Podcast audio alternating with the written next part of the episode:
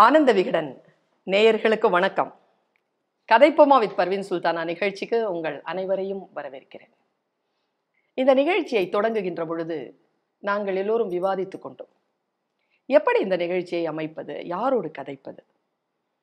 நமக்கெல்லாம் அறிமுகமான பிரபலமான புகழ்பெற்ற ஆளுமைகள் நிறைய பேர் இருக்கிறார்கள் நிறைய துறைகளில் இருக்கிறார்கள். அந்த துறை சார்ந்த ஆளுமைகளை அவருடைய வேறு பக்கங்களை அவருடைய வேறு வேறு சிந்தனைகளை பொதுமக்களுக்கு அறிமுகம் செய்ய வேண்டும் என்கின்ற முயற்சியோடு இந்த நிகழ்ச்சி மிக வெற்றிகரமாக நடைபெற்றுக் கொண்டிருக்கிறது. இன்றைக்கு நமக்கு விருந்தினராக வந்திருக்கக்கூடிய ஆளுமை யார்? அவர் வந்து ஃப்ரேமில் வந்தாலோ அல்லது அவர் மேடையில் நின்னாலோ அவருடைய பேச்சினுடைய கம்பீரமும் குரலில் வெளிப்படுத்துகின்ற அந்த இசையும் அந்த ரித்தம் என்று சொல்வார்கள் அந்த ஒத்திசைவும் பேச வருகின்ற கருத்திலே அவர் தன்னுடைய ஆன்மாவோடு சேர்ந்த அந்த கருத்தை கையாளுகின்ற விதத்தினாலும் தன்னுடைய வாழ்க்கையில் நிறைய பேரை அன்பர்களை கேட்பாளர்களை சம்பாதித்தவர். ஆழமான தத்துவ ஆன்மீக சிந்தனைகளையும் தனி மனித சமூக வளர்ச்சியையும் ஒரு தீர்க்கமான அரசியல் பார்வையையும் கொண்டிருக்கக்கூடிய தமிழகத்தின் மிகச்சிறந்த சொற்பொழிவாளர் ஐயா சொல்வேந்தர் சுகீசிவம் அவர்களை சந்திக்கப் போகிறோம். வணக்கம் வணக்கம். ஆனந்த விகடன் நேயர்கள் அனைவருக்கும் என்னுடைய அன்பான வணக்கம். எனக்கு உடல் கனம் ஜாஸ்தி. நீங்கள் முன்னுரை ரொம்ப கனமாக கொடுத்துருக்குறீங்க. ரொம்ப மகிழ்ச்சி. நன்றி. சின்ன பிள்ளையிலிருந்து உங்களை பார்த்து பார்த்து செதுக்கி கொண்ட பல பேச்சாளர்களில் நானும் ஒருத்தி. அந்த ஒரு ஒரு வாஞ்சையிலும் அதையும் கடந்து உங்களை பற்றி நிறைய விஷயங்களை தெரிந்து கொள்ள வேண்டும் பொதுமக்களுக்கு தெரிவிக்க வேண்டும் என்கின்ற ஆசையோடு உங்க முன்னால் நான் திருச்சி சதாசிவம். பிறகு சுகீசிவம். திருச்சி சதாசிவம் சுகீசிவம் ஆவதற்கு முன்னால் எதுவாக இருந்தார்? தத்துவ ரீதியாக சொன்னால் எல்லாருக்கும் தலை சுத்த ஆரம்பிச்சிடும் ஆனால் அப்பா வந்து திருச்சி வானொலி நிலையத்தில் பணிபுரிகிற போது அங்கு என்ன நான் பிறக்கிறேன். ஒரு அதிலே ஒரு இன்ட்ரெஸ்டிங்கான செய்தி. திருச்சிராப்பள்ளியில் சைல்டு ஜீசஸ் ஹாஸ்பிட்டல்னு ஒரு ஆஸ்பத்திரி இருக்குது அதனுடைய ஃபஸ்ட்டு சைல்டு அப்படியா? அது அது ஒரு தடவை அவங்க ஒரு கடிதம் எழுதியிருந்தாங்க கண்டுபிடிச்சி. அதனால் அது ஒரு மகிழ்ச்சி. அங்கே மூன்றாம் வகுப்பு வரையில் அங்கே படிக்கிற போது என்னுடைய பேர் ஆறுமுகம்னு தான் பழைய பேர். ஆனால் அப்பா வந்து கல்கி சதாசிவம் அவர்களிடத்துல ஒரு ஈடுபாடு கொண்டாங்க. ஏன்னா அப்பாவுக்கு ஆல் இண்டியா ரேடியோவில் ஒரு சிக்கல் ஏற்பட்டது. எழுத்தாளர்களை மதிக்காத ஒருவர் அங்கே மேலே அதிகாரியாக இருந்தார் திருச்சியில். சரி. அவர் அப்பாவை ரொம்ப காயப்படுத்திய போது சென்னைக்கு வந்து கல்கி சதாசிவம் அவர்களை அப்பா பார்க்கறாரு ஒரே வினாடியில் சென்னைக்கு மாறுதல் வாங்கினாரு கல்கி சதாசிவம். ஏன்னா அவ்வளவு செல்வாக்கு டெல்லியில் அவருக்கு. அதனால் ஒரு ஒரு வினாடியில் திருச்சி வானொலியிலேருந்து சென்னை வானொலிக்கு அப்பாவுக்கு ப பதவி மாறுதல் வாங்கி கொடுத்தாரு. சரி. அதுக்கு நன்றியாக எனக்கு சதாசிவம் அப்படின்னு பேர் வைக்கணும் அப்படின்ற உணர்வோட. ஸோ நன்றி உணர்வோடு இருக்கிறதுக்காக எனக்கு இடப்பட்ட பேர் சதாசிவம்னு இந்த சதாசிவம்ங்கிறத நான் எழுதும் போதெல்லாம் சாத சிவம்னு தான் எழுதுவேன். எனக்கு சின்ன வயசுலேருந்து சாதத்தில் அவ்வளவு ஆர்வமோ அது என்னமோ தெரியாது. அது எவ்வளவு தடவை திருத்தி எழுதினாலும் சாத சிவம் அப்படின்னு எழுதுவேன். அதனால் அப்பா ஒரு நாள் ரொம்ப இது ரொம்ப இப்படி தப்பாக எழுதுறாரேன்னு நினைக்கிற போது ஆறாம் வகுப்பு பள்ளிக்கூடத்தில் நுழையிறேன். எனக்கு வந்த தமிழ் ஆசிரியர் உங்கள் அப்பா சுகி சுப்பிரமணியன் தானடா? அப்படியே நீ வெறும் எஸ் சிவம்னு போடுற? சுகி சிவம்னு போடு. நல்லா இருக்கு கேட்கறதுக்கு நல்லா இருக்கு. அப்படின்னு அவர் ஒரு அதை காயின் பண்ணுறாரு ஒரு ஒரு ரித்தத்தோட.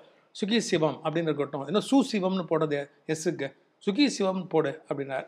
பிறகு அந்த பேர் எஸ்எல்சி புக்கில் என்டர் பண்ணுறோம் அப்படியே படிப்படியாக அந்த பேர் வந்து இந்த மாதிரி நிலை கொள்வதற்கு ஒரு வாய்ப்பாச்சு. சுக்கி அப்படிங்கிறது வந்து உங்களுடைய தாத்தாவுடைய பேரா? இல்லை அப்பாவுடைய பெயர் சுப்பிரமணியம் தான். சரி. அது இன்னொரு கல்கி குடும்பத்தோடு எங்களுக்கு இருக்கிற தொடர்புன்னு சொல்லணும். அதாவது கல்கி தன்னுடைய பேரை வைக்கும்போது கல்கிங்கிறது ரெண்டு கல்யாண சுந்தரனார் கிருஷ்ணமூர்த்தி அல்லது கல்யாணி அம்மாள் கிருஷ்ணமூர்த்தி அந்த கல்கிங்கிற வேர்டை காயின் பண்ணுறாரு அதே மாதிரி அப்பாவுக்கு ஆதர்ச எழுத்தாளர் வந்து கல்கி கிருஷ்ணமூர்த்தி. ஸோ தன்னுடைய சு கி ரெண்டையும் சேர்த்து சுகி அப்படின்னு புனைப்பெயராக்கி அப்பா எழுத ஆரம்பித்தாங்க சரி. பிறகு கொஞ்சம் நியூமராலஜியில் அப்பாவுக்கு நம்பிக்கை உண்டு. அதனால அதை டிஎன் சுகி சுப்பிரமணியன் அப்படிங்கிற அந்த எண் வந்து சரியாக வருது அப்படிங்கிறதுக்காக சுகி சுப்பிரமணியன்ற பேர் அவங்க உருவாகுறாங்க எனக்கு அதனால் சு சிவம்ங்கிறது சுகி சிவம்ங்கிறது அந்த சவுண்ட் வைப்ரேஷன் நல்லா இருக்குன்னு தமிழாசிரியர் அந்த பேரை வச்சாரு. அது ஏதோ ஒரு ஒலியோடு சம்மந்தப்பட்டதாக தான் இருக்குது சுகி சிவம் ஆறதுக்கு முன்னால சதாசிவம் என்ன பண்ணிட்டு இருந்தார் பள்ளிக்கூடத்தில் வந்து சாதாரணமாக கம்மர் கட்டு திங்கிறது இழந்த பழம் திங்கிறது அப்புறம் டீச்சரை வந்து அவங்க முந்தானியில் போய் படுத்துக்கிறது செல்ல பிள்ளையா இருக்கிறது ஸ்கூலில் இதெல்லாம் தான் சதாசிரியா அவ்வளோதான் வாழ்க்கை வேறு ஒன்றும் பெருசாக தெரியாது. ஐந்து முடிச்சு ஆறாம் வகுப்பு வரும்போது தான் பேச்சு போட்டி நாடகம் இதெல்லாம் பள்ளிக்கூடத்தில் நடக்கும்போது தான் அது வேற ஒரு நமக்குள்ளேருந்து ஒரு முளை வெளியில் வருது. ஓ இப்படி நடிக்கலாம் போல் இருக்கு இப்படி பேசலாம் போல் இருக்கு அப்படிங்கிற மாதிரியான ஒரு எண்ணம். எனக்கு இளம் வயதுலேருந்து உடல் வந்து ரொம்ப பருமன். நான் கருப்பாகவும் இருப்பேன். நான் இப்போ வெள்ளையா இருக்கேன்னா பார்த்துக்கங்களேன் அப்படி கருப்பாகவும் இருப்பேன். ஒரு தாழ்வு மனப்பான்மை குண்டாகவும் இருக்கிறோம் கருப்பாகவும் இருக்கிறோங்க போது ஒரு இன்ஃபீரியாரிட்டி காம்ப்ளெக்ஸு இயல்பிலேயே வந்து உண்டாகிறதுக்கான முழு வாய்ப்பு.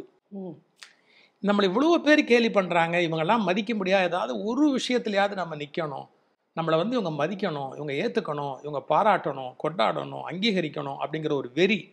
அதுக்கு எனக்கு மேடை தான் சரியான இடம் அப்படின்னு தோணுச்சு.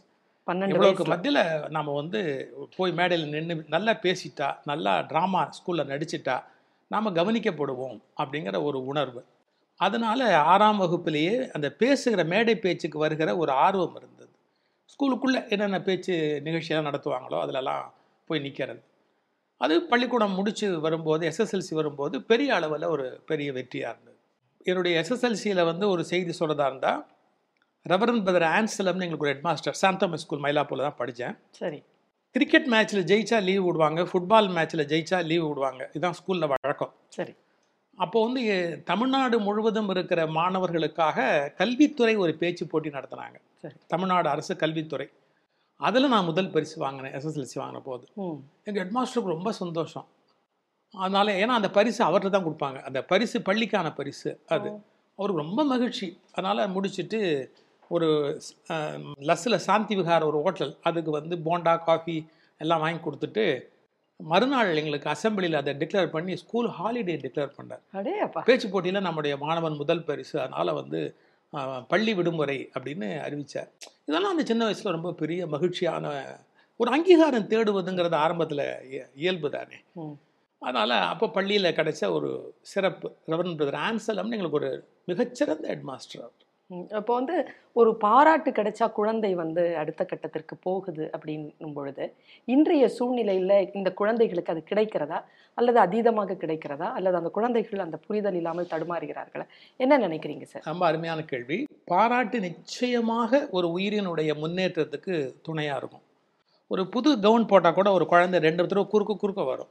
நம்ம அதை பார்க்கணும் பார்க்கலன்னா அந்த கவுனை கூட இப்படி பிடிச்சி காட்டும். நான் போட்டிருக்கேன் பாடுறா மடையா அப்படிங்கிற மாதிரி அப்படி நின்று அப்படி காட்டும். நம்ம ஆ நல்லா இருக்கே கவுனு. அடே யார் வாங்கி கொடுத்தா? அப்படின்னா சிங்கப்பூர்லேருந்து எங்கள் தாத்தா வாங்கி அனுப்பிச்சாரும் அது ஒரு சந்தோஷம். ரெகக்னிஷன்ன்றதுக்கு ஏங்காத உயிரே கிடையாது இந்த உலகத்தில். அதனால் அந்த பாராட்டு நம்மளை வளர்க்குங்கிறது உண்மை. ஆனால் இன்று என்ன ஒரு சின்ன குறைன்னு கேட்டிங்கன்னா பாராட்டுவதற்கு உரிய வாய்ப்பு எல்லாருக்கும் கிடைக்காது. ஒரு குழந்தை எல்லாருமே வந்து நாடகத்திலையோ பேச்சு போட்டியிலையோ டான்ஸ்லையோ சூப்பர் சிங்கர்லையோ ஜெயிச்சிட முடியுமா? முடியாதுல்ல. அந்த மாதிரி பாராட்டாத போது அன்பு காட்டுறதுக்காகவே படைக்கப்பட்டவர்கள் தான் பெற்றோர்கள். பாராட்டுக்குரிய தகுதி அவர்களுக்கு வராத போது கூட கொண்டாட வேண்டியவர்கள் பெற்றோர்கள். அதை பெற்றோர்கள் மறந்துடுறாங்க. பரிசு வாங்கிட்டு வந்தா தான் நீ என் புள்ள பரிசு வாங்கலைன்னு சொன்னா கோவப்படுறதோ திட்டுறதோ நீ ரேங்க் வாங்கலைன்னா திட்டுறதோ அது பெற்றோர்கள் செய்யக்கூடாது. சரி. வெளி உலகம் பாராட்டலாம் பாராட்டாம போகலாம். எப்போவுமே பெற்றோர்கள் வந்து அன்பு காட்டுவது வேறு பாராட்டுவது வேறுங்கிற வேறுபாடு பெற்றோருக்கு தெரியணும். அன்பு காட்டுவது அடிப்படை கடமை பாராட்டுவது சமூகத்தினுடைய உரிமை. அதனால் பாராட்டு அதிகமாக கிடைச்சா மேலே மேலே ஒரு காரியம் செய்யணுங்கிற எண்ணம் வந்து மனிதனுக்கு தோன்றும். அதில் எந்த விதமான சந்தேகமும் கிடையாது. உங்களை பற்றிய தகவலை படிக்கும் பொழுது என்ன ஒரு ஆச்சரியமான ஒரு விஷயம் என்னென்னா எல்லாருக்குமே வந்து பிரெட்டு வந்து தேவைப்படுது. க்ரீம் தான் வந்து நம்ம தேடிக்கிறோம் வெளியில். ஒரு எக்ஸ்ட்ரா கரிக்குலர் ஆக்டிவிட்டியாக நம்ம தேடிக்கிறோம். நீங்கள் வந்து பொருளாதாரம் படிச்சிருக்கிறீங்க சட்டம் படிச்சிருக்கிறீங்க. பொருளாதாரத்தையும் சட்டத்தையும் படித்து ஒரு தத்துவார்த்தமான ஒரு தர்க்க ரீதியான புத்தி கொண்டிருக்கக்கூடிய ஒரு பேச்சு போட்டியிலலாம் நல்லா வந்துட்டு நல்ல அங்கீகாரம் பெற்ற ஒரு மனிதர். அந்த துறையை விட்டுட்டு ஒரு பேச்சாளராக வந்த அந்த பயணம் இருக்கு. அது எப்படி சாத்தியமாச்சு சார் உங்களுக்கு? ஒரு வகையில் சொல்கிறதா இருந்ததுன்னா நான் சட்டம் படித்ததே வந்து வழக்கறிஞர் ஆகணுங்கிறதுக்காக அல்ல. அரசியலில் ஈடுபடணும் தனி கட்சி ஆரம்பிக்கணும் மக்களுக்கு வந்து ஒரு மிகப்பெரிய புரட்சியை உண்டு பண்ணணும் இந்த மாதிரியான ஒரு ஃபயர் தான் எனக்கு ஆரம்பத்தில் மனதில் இருந்த ஒரு எண்ணம். சட்டம் முடிச்சுட்டு நாம் வந்து அரசியலில் குதிக்கணும் அப்படின்னு நினைக்கிற காலத்தில் ரெண்டு இடத்துல எனக்கு ஒரு திருப்பு முனை ஏற்பட்டது. நான் விவேகானந்தா கல்லூரியில் பிஏ பொருளாதாரம் படிக்கும்போது ஸ்டூடெண்ட்ஸ் யூனியன் சேர்மன் எலெக்ஷனுக்கு நின்னேன். சரி. அந்த லாஸ்ட் டே கேன்வாசிங்கில் என்ன பண்ணாங்க? நான் ரொம்ப லீடிங்கில் மேலே போகிறேன்ன உடனே என்னை எதிர்த்து ஜெயிச்சவர் வந்து ஒரே ஒரு நியூஸ்மா அப்படி பற்ற வச்சார். இவர் பிரின்ஸ்பாலுடைய கேண்டிடேட்டுன்னு ஒரு சின்ன ஒரு பற்ற வச்சார். அதுக்கப்புறம் ஜெயிக்க முடியாது உங்களுக்கு தெரியும். பிரின்ஸ்பாலுடைய கையாள் தான் அப்படின்ட்டா முடிஞ்சு போச்சுல்ல? இதில் யாரும் எதிர்பார்க்காதவன் ஓஹோ சூதுவாதெல்லாம் பண்ணுவாங்க. திறமை மட்டுமே ஜெயிக்கிறதுக்கு காரணம் இல்லை. நம்மளை வந்து ஒரு சூது மூலமாக கவுத்துருவாங்க அப்படிங்கிறத நான் முதல் தடவை ஜோல்ட் தெரிஞ்சுக்கிறேன். முப்பத்தி ரெண்டு ஓட்டில் தான் அவர் என்னை விட்டு ஜெயிச்சார். அதிகபட்சம் பெருசாக ஒன்று சார் ஓட்டு? எப்படி ரெண்டாயிரம் பேர் இருப்பாங்க கல்லூரியில். ஸோ ஒரு ஆயிரம் ஓட்டு கிட்டத்தட்ட எனக்கு அவருக்கும் ஆயிரம் ஓட்டு அந்த முப்பத்தி ரெண்டு ஓட்டு என்னை விட அவர் கூட வாங்கிட்டார். இன்னும் சரியாக சொன்னால் எண்ணும் போதே தான் தோத்து போயிட்டோமோன்னு அவர் எழுச்சி வெளியே போயிட்டார்.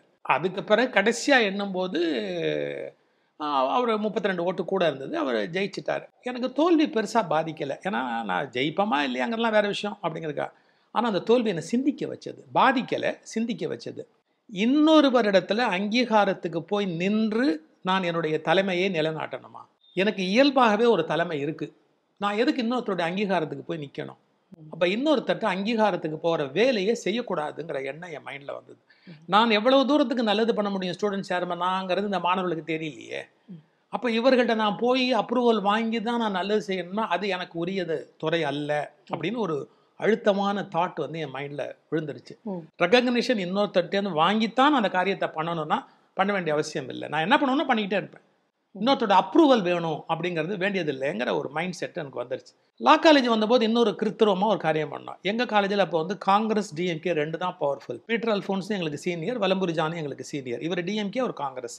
ரெண்டு பேரும் பரம ரைவல் அந்த காலகட்டத்தில். எங்களுக்கு சீனியர்ஸ் அவங்க லா. காலேஜில் யார் ஜெயிச்சாலும் எப்போ ஜெயிச்சாலும் டிஎம்கேலேருந்து ஜெயிப்பாங்க. மிஞ்சி போனால் காங்கிரஸ்லேருந்து ஜெயிப்பாங்க. இவ்வளோதான் லா காலேஜினுடைய சேர்மன் ஹிஸ்ட்ரி வரலாறு. நான் போன வருஷம் நான் பொலிட்டிக்கல் ஸ்டூடெண்ட்ஸ் மூவ்மெண்ட்னு ஒன்று தொடங்கினேன்.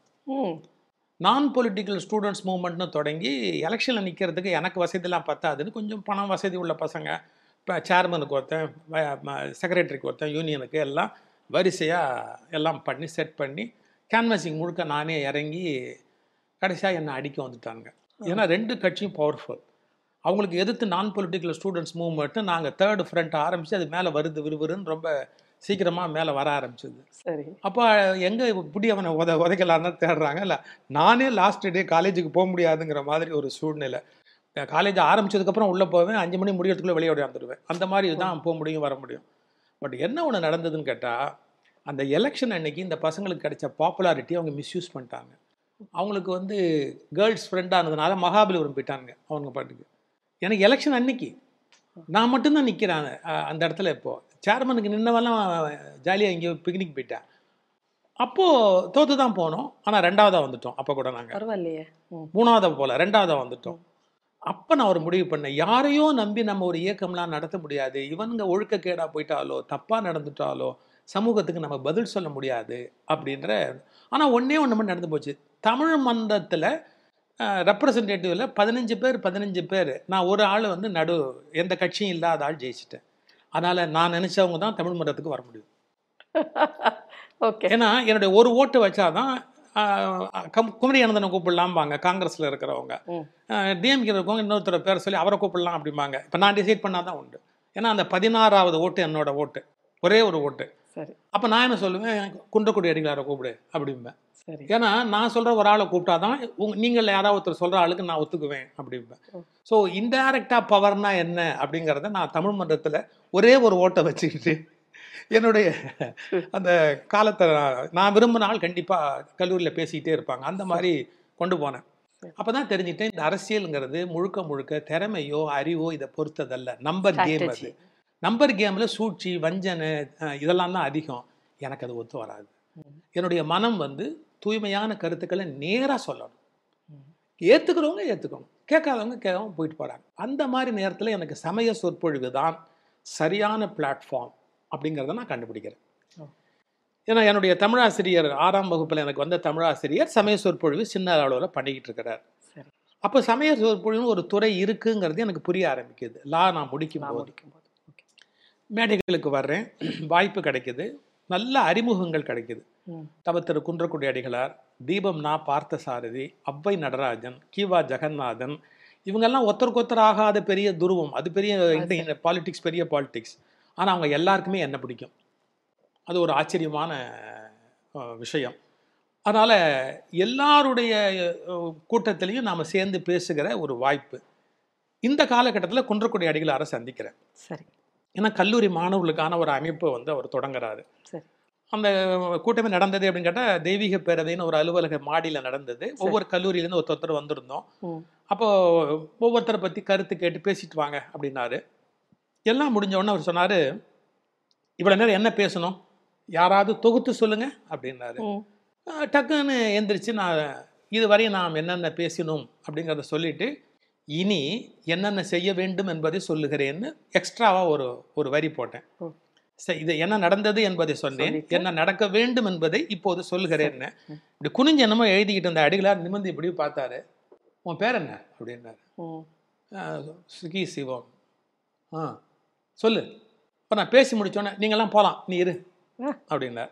ஸோ அந்த பொது வாழ்வில் நான் என்டர் பண்ணுறதுக்கான மிகப்பெரிய காரணமாக அந்த அந்த அந்த அந்த ஒரு தொடர்பு அமைஞ்சுது. குன்றக்குடி அப்புறம் அடிகளார் வந்து இந்து இளைஞர் பேரவைன்னு ஒரு அமைப்பு தொடங்கி அதுக்கு என்ன தலைவராக போட்டு த்ரூ அவுட் தமிழ்நாடு பயணம் பண்ணுற பொது வாழ்க்கையில் இறங்கக்கூடிய ஒரு வாய்ப்பு அதன் மூலமாக எனக்கு கிடைச்சது. எனக்கு உங்ககிட்ட ஒரு கேள்வி சார். நீங்கள் சமயம் அப்படின்ற ஒரு சொல்ல பயன்படுத்துனீங்க. இப்போ இந்த சமய சொற்பொழிவுகள் அப்படிங்கிற ஒரு ஒரு விஷயத்தை வந்து ஒரு கடந்த ஒரு ஐம்பது ஆண்டு காலமாக நம்ம எடுத்து பார்க்கும்போது அது ஒரு ஒரு துறை. நீங்கள் முடிவு பண்ணுறீங்க நீங்கள் உங்களுடைய துறை அதுதான் அப்படின்ட்டு. எனக்கு சமயத்தில் சுகி சிவத்தினுடைய என்ட்ரி அப்படின்ற ஒன்று ஒரு விஷயம் இருக்கு இல்லையா? அப்படி இருக்கும் பொழுது ஏற்கனவே இருந்த சில மரபுகளை வந்து உங்களுடைய என்ட்ரி வந்து கொஞ்சம் தகர்த்து தளர்த்தி இருக்கு. முக்கியமாகவே வந்து எனக்கு தெரிஞ்சு சமயம் அதுவும் முக்கியமாக எந்த சமயம் சார்ந்தவங்களாக இருந்தாலும் அந்த சமயத்தினுடைய சில கட்டுப்பாடுகளோடு இருக்கக்கூடிய அந்த அட்டையர் இருந்தால் தான் உட்காரவே முடியும் அங்கே. நீங்கள் வந்து மீசை வச்சுட்டு சமய சொற்பொழிவு பண்ணும்பொழுது உங்களுக்கு எதாவது எதிர்ப்பு வந்திருக்கா? நிச்சயமாக வந்தது. நான் முதல்ல ஆஸ்திக சமாஜம் ஆழ்வார்பேட்டில் அது வந்து ஒரு மைல் ஸ்டோன் அதில் பேசினா தான் ஒரு சமய சொற்பொழிவாளருக்கு ஒரு அங்கீகாரம் அப்படிங்கிறது ஒரு மரியாதை. தமிழ்நாட்டில் சென்னையில் ஆஸ்திக சமாஜத்தில் பேசினா தான் ஒருத்தர் சமய சொற்பொழிவாளருங்கிற அந்த அங்கீகாரத்துக்கு வரார் அப்படிங்கிறதுக்கு அடையாளம். சரி. நான் அதில் ஆஃப் ஸ்லாக் போட்டு மீசை வச்சு கிராப் தலையோட பேசுகிறேன் என்னை மெதுவாக சொன்னாங்க அந்த மீசையை மட்டுமாவது எடுத்துருங்களேன். அப்படின்னாங்க. நடக்காது. இந்த ஸ்லாக் பதிலாக ஒரு ஜிப்பா கிப்பா போட்டுக்கலாமே. நடந்துருச்சு. அப்படின்னா அது எப்படி நடந்ததுன்னா தீபம் பார்த்தசாரதியினுடைய அரவிந்தன் கேரக்டர். குறிஞ்சி மலர் படிக்கும்போது அவருடைய லட்சிய கதாநாயகன் ஜிப்பா போட்டிருந்தான். ஓஹோ. ஸோ நம்ம மைண்டில் அது ஓடுது. அந்த அந்த அந்த அவருடைய அந்த பிம்பம். அதனால ஜிப்பாக்கு மாறுறோம். இவங்க சொன்னதுக்காக மாறல. அந்த குறிஞ்சி மலர் கதாநாயகனுடைய அந்த மனசுல ஏற்பட்ட பதிவு அதனால ஏற்பட்ட தாக்கம் அது. சரி. நிறைய எதிர்ப்பு இருந்தது. சமய சொற்பொழிவுக்கு நம்ம வரும்போது. ஆனால் ரெண்டு காரணத்தினால என்னால் அதில் வந்து ஒரு இடம் பிடிக்க முடிஞ்சது. எப்படின்னா எனது ஃபாஸ்ட் டெலிவரி இருக்கும் பேச்சில். ரெண்டு மணி நேரத்துக்குள்ள ஒரு நாலு மணி நேரத்தினுடைய கண்டென்ட்டை நான் கொடுப்பேன். ரெண்டாவது அதை டிஸ்ட்ரிபியூட் பண்ணிக்குவேன். பா கவிதைக்கு எவ்வளவு ரிலிஜனுக்கு எவ்வளவு ஜோக்கு எவ்வளவு சமூக பார்வை எவ்வளவு அப்படிங்கிற டிஸ்ட்ரிபியூஷன் என்கிட்ட ரொம்ப ப்ராப்பராக இருக்கும். ஒரு ஒரு பத்து பன்னிரெண்டு கேட்டகரி ஆஃப் பீப்புள் வந்து உட்காந்துருப்பாங்க அதாவது சமூக சிந்தனையில் ஆர்வம் உள்ளவங்களும் வந்து உட்காந்துருப்பாங்க இலக்கியத்தில் மட்டுமே ஆர்வம் உள்ளவங்க உட்காந்துருப்பாங்க ரிலீஜன் ஃபிலாசபியில் ஆர்வம் உள்ளவங்க மட்டுமே வந்து உட்காந்துருப்பாங்க ஏன்னு கேட்டால் என்னுடைய பேச்சில் எல்லாமே அது நிறவலாக இருக்கும். ஒண்ணே ஒன்று சில பேரில் வந்து ரொம்ப டாமினேட் பண்ணியிருக்கோம். ரிலிஜன் பயங்கரமாக இருக்கும். சொசைட்டியை பற்றிய கான்ஷியஸ்னஸே இருக்காது அவங்களுக்கு மைண்டுக்குள்ளே அப்படி இல்லை. எல்லாமே நிறவலாக இருக்கும் என்னுடைய பேச்சில். அது நீங்க திட்டமிட்டு தான் அந்த சமய சொற்பொழிவுக்குள்ள இந்த என்னுடைய இயல்பு அப்படி கரெக்டாகவே எனக்கு அமைஞ்சுதுன்னு நினைக்கிறேன் நான். ஏன்னா இந்த டிஸ்ட்ரிபியூஷன் இருக்கணுங்கிறதுல என் பேச்சில் வந்து என்னுடைய முதல் பேச்சிலேருந்தே அது இருக்கும். கவிதைக்கு எவ்வளோ முக்கியத்துவம்? சமூக பார்வைக்கு எவ்வளவு? இதில் பக்திக்கு எவ்வளவு? அப்புறம் வந்து ச- மனிதர்கள்லேயே ம- ஏற்படக்கூடிய சோகமான மனிதர்களுக்கு ஆறுதல் சொல்கிறதுக்கான இடம் என்ன? ஏன்னா அதில் ஒரு கேரக்டர் வந்து கஷ்டப்படுறதா வந்ததுன்னா நான் அதை யூஸ் பண்ணிவிடுவேன் ஏன்னா அதே மாதிரியான மன வருத்தத்தோடு ஒருத்தர் வந்து கிடைக்கும் அவங்களுக்கு. அவருக்கு ஒரு மிகப்பெரிய ரிலீஃப் என்ன சொன்னா சரியா கிடைக்கும் அப்படிங்கிறத சொல்லு. இன்னொன்று இவங்களுக்கு எப்படி மாற்றுவது அப்படிங்கிறதுக்கான அந்த அந்த ஒரு தேடல் இருந்துகிட்டே இருக்கும். இப்போ ஒரு உதாரணம் சொல்றேன். திருநீலகண்டர் கதை சொல்லிக்கிட்டே வரேன். அவர் விலைமகள் வீட்டுக்கு போயிட்டு வந்தாருங்கிற கதையை சொல்றேன். பிறகு அவருடைய மனைவியாருடைய வார்த்தையில் அவருக்கு மாறுதல் வருதுங்கிறத சொல்கிறேன் இந்த நேரத்தில் எங்கேயாவது ஒரு இடத்துல கண்ணீர் வரும்படியாக நிறுத்திடுவேன். எப்படி நிறுத்திடுவேன்னா நம்ம லைஃப்பில் தப்பே பண்ணலையா? நம்ம பண்ண தப்புக்கு நம்ம பாவம் மன்னிப்பு கேட்க வேண்டாமா? யாரை வேணாலும் நம்ம ஏமாத்திடலாம் இறைவன் நம்ம ஏமாத்திட முடியுமா? அப்படிங்கிற அந்த சீரியஸான ஒரு அந்த வேகம் வந்து. உள்ளேருந்து கிளம்பிடும் அப்போ கூட்டத்தில் இருக்கிற யாரோ ஒருத்தருடைய லைஃப்பில் ஒரு பெரிய மாற்றம் நிகழும். முடிஞ்ச உடனே அவர் தனியாக நிற்பார் நம்ம இறங்கி வரும்போது சொல்வார் சார் நான் லைஃப்பில் இப்படி இருந்தேன் சார். நான் இப்போ மாறிட்டேன் சார். நான் உண்மையிலே எனக்கு ஐ ஓப்பனர் சார் அப்படிம்பாங்க. அப்படியே ஒரு அது எல்லாமா இருந்தது. அவனுக்கு ஒரு மன ஆறுதல் வைத்தியம் மாற்றம் டிரான்ஸ்ஃபர்மேஷன். எல்லாம் நிகழக்கூடிய வகையில் வந்து அந்த சொற்பொழிவினுடைய வடிவமைப்பு இருந்தது. எப்பவுமே சார் நமக்கு வந்து நாங்கெல்லாம் பின்னால் உங்கள் பின்னால் நடந்துட்டு வந்துட்டு இருக்கக்கூடிய ஒரு தலைமுறை. ஒரு முதல்ல வந்து முட்களோடு சேர்ந்து இருக்கக்கூடிய பாதையில் தனியாக ஒரு பாதை போடுறது வந்து சிரமம் தான் சமயம் அப்படிங்கிற ஒரு விஷயம் வந்து மிகப்பெரிய ஒரு ஆளுமையான ஒரு மேடையில் இலக்கியங்களை புகுத்தி பேசுவது சமய இலக்கியங்கள் மட்டுமல்லாமல் மற்ற இலக்கியங்களை மற்ற கருத்துக்களை சேர்த்து பேசுவது அப்படிங்கிறது வந்து எப்போ சார் உங்களுக்கு எனக்கு? கிடைச்ச குருமார்கள்னு சொல்லணும். இப்போ நீங்கள் கிவாஜா அவர்களை எடுத்துக்கொண்டா இலக்கிய நயமா பேசக்கூடிய ஒரு பேச்சாளர் ஒரு பாடல்ல ஒரு வரி எடுத்துக்கொண்டு ஒரு மணி நேரம் பேசக்கூடிய ஆற்றல் உடையவர் கிவா ஜெகநாதன். கவிதையினுடைய அழகு சொற்களுடைய அழகு சங்க இலக்கியத்தை பற்றிய ஒரு செய்தி இது எல்லாமாகவே கிவாஜா கிட்ட நீங்கள் பார்க்கலாம். குன்றக்குடி அடிகளார் எடுத்துக்கிட்டிங்கன்னா சமூக சிந்தனைங்கிறது அவருடைய மிகப்பெரிய களம். அவர் என்ன திடீர்னு ஒரு உதாரணத்துக்கு சொல்கிறேன் பாருங்க. அவர் பேசிக்கிட்டே வருவார். அப்படி பேசிக்கிட்டே வரும்போது என்ன கேட்பாரு ஏப்பா நீ கண்ணப்ப நாயனார் குரு பூஜை என்ன பண்ண போற? சாப்பாடு போட போறியா? அபிஷேகம் பண்ண போறியா? ஏன் அதுக்கு கண்ணொளி வழங்கும் திட்டம்னு நடத்தலாமே அன்னைக்கு? அடடா. கண்ணாடி போடலாமே எல்லாரும் அந்த ஊரில் யார் யாருக்கெல்லாம் கண்ணு தெரியல அவங்களெல்லாம் கூப்பிட்டு கண் பரிசோதனை பண்ணி கண்ணொளி வழங்கும் திட்டத்தை கண்ணப்ப நாயனார் குரு பூஜை அன்னைக்கு நம்ம நடத்தினா என்ன அப்படிம்பார். இதுதான் அடிகளாருடைய பார்வை. இப்போ அது சமூக சிந்தனை நமக்கு. புலவர் கீரன் நாடகமாக ப்ரெசென்ட் பண்ணுறது ரெண்டு மூணு கேரக்டராக மாறி ஏற்ற இறக்கத்தோட சொல்வது. வாரியார் உங்களுக்கு எடுத்துக்கலாம் ரிலீஜியஸ் ஃபிலாசபி லைஃபோட ஃபிலாசபி மாமியார் மருமக சண்டை சொல்வார். வாழ்க்கையில் படுற அவமானங்களை சொல்வார். இன்னைக்கு பாவம் பண்ணவன் நாளைக்கு தண்டனை அனுபவிப்பான் அப்படிங்கிற ஒரு. இதை. சொல்லுவேன் இதெல்லாம் வாரியாருடைய பேட்டர்ன் இப்படி ஒவ்வொருத்தரையும் நான் கவனிக்கிறேன். திருச்சி ராதாகிருஷ்ணன் அவர்கள். இலக்கிய நயம். கம்பராமாயணத்தில் ஒரு பாட்டு எடுத்தால் அந்த பாட்டை எப்படி சொல்லலாம்? ஒரே கவிதையை எப்படி அனுபவித்து சொல்லலாம்? அவர் ஒரே ஒரு வார்த்தை சொல்வார் டேய் காலம் போதாதுன்னா வேற அர்த்தம்டா.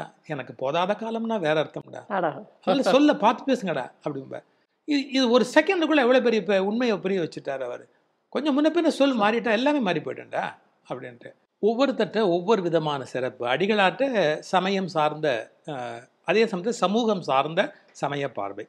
இலக்கிய பார்வை அப்படிங்கிறது பேராசிரியர் ராதாகிருஷ்ணன் கிவா ஜெகநாதன் அவங்கக்கிட்ட இப்போ கே. ராதாகிருஷ்ணன் சார் வந்து ஒரு வரியில் வந்து ஒரு மிகப்பெரிய உயிரையே கொண்டாடுவார். மண்டோதரி பற்றி சொல்லும்போது சொல்வார். சந்தன மரத்தில் த படருகிற கொடி சுலபமாக படர்ந்துடும் ஆனால் கருவேல முள் மரத்தில் படர்ற ஒரு கொடிக்கு எவ்வளோ கஷ்டமோ அப்படி மண்டோதரிக்கு ராவணனுக்கு மனைவியாக இருந்துக்கிட்டு உயர்வாக இருக்க வேண்டிய கஷ்டம் இருக்குது லைஃப்பில் அதை கொஞ்சம் யோசிக்க வேண்டாமா? அப்படிம்பாரு. அந்த உதாரணங்கள்லாம் அப்படி. வாழ்வா சாவாங்கிறது தான் எல்லாருக்கும் பிரச்சனையாக இருக்கும். சாவா வாழ்வுங்கிறது சில பேருக்கு தான் பிரச்சனையாக இருக்கும். இப்படி அந்த சொற்களுக்குள்ள ஒரு உயிரை கொடுத்து சொல்கிறது வந்து பேராசிரியர் ராதாகிருஷ்ணனுடைய ஒரு தனித்த அணுகுமுறை.